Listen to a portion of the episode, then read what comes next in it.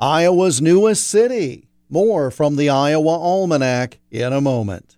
Help your productivity and profitability take flight with an Iowa Soybean Association farmer membership powered by the Soy Checkoff. See your checkoff dollars at work by engaging with innovative farmer led research, timely info, and hands on programs designed to boost profitability, productivity, and sustainability. Activate or confirm your membership at iasoybeans.com before August 31st for a chance to win a drone or other unique prizes. The Iowa Soybean Association, driven to deliver for Iowa's 40,000 soybean farmers.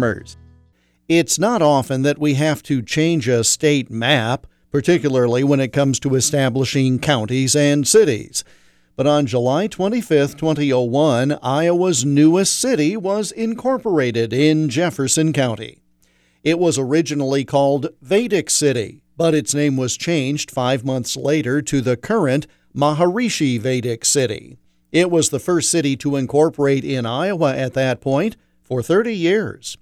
The city consists of three and a half square miles and is comprised of 10 unique subdivisions, in which eight distinct neighborhoods have been created.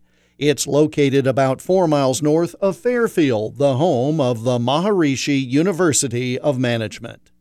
The city plan and buildings are based on an ancient system of architecture and design, revived by Maharishi Mahesh Yogi. The goals are to protect, nourish, and satisfy everyone, upholding the different social, cultural, and religious traditions while maintaining the integrity and progress of the city as a whole. The first resolution of the new City Council proclaimed the Constitution of the city to be the same as the Constitution of the universe, total natural law. The city received national recognition as part of an Oprah Winfrey visit and television program in 2012.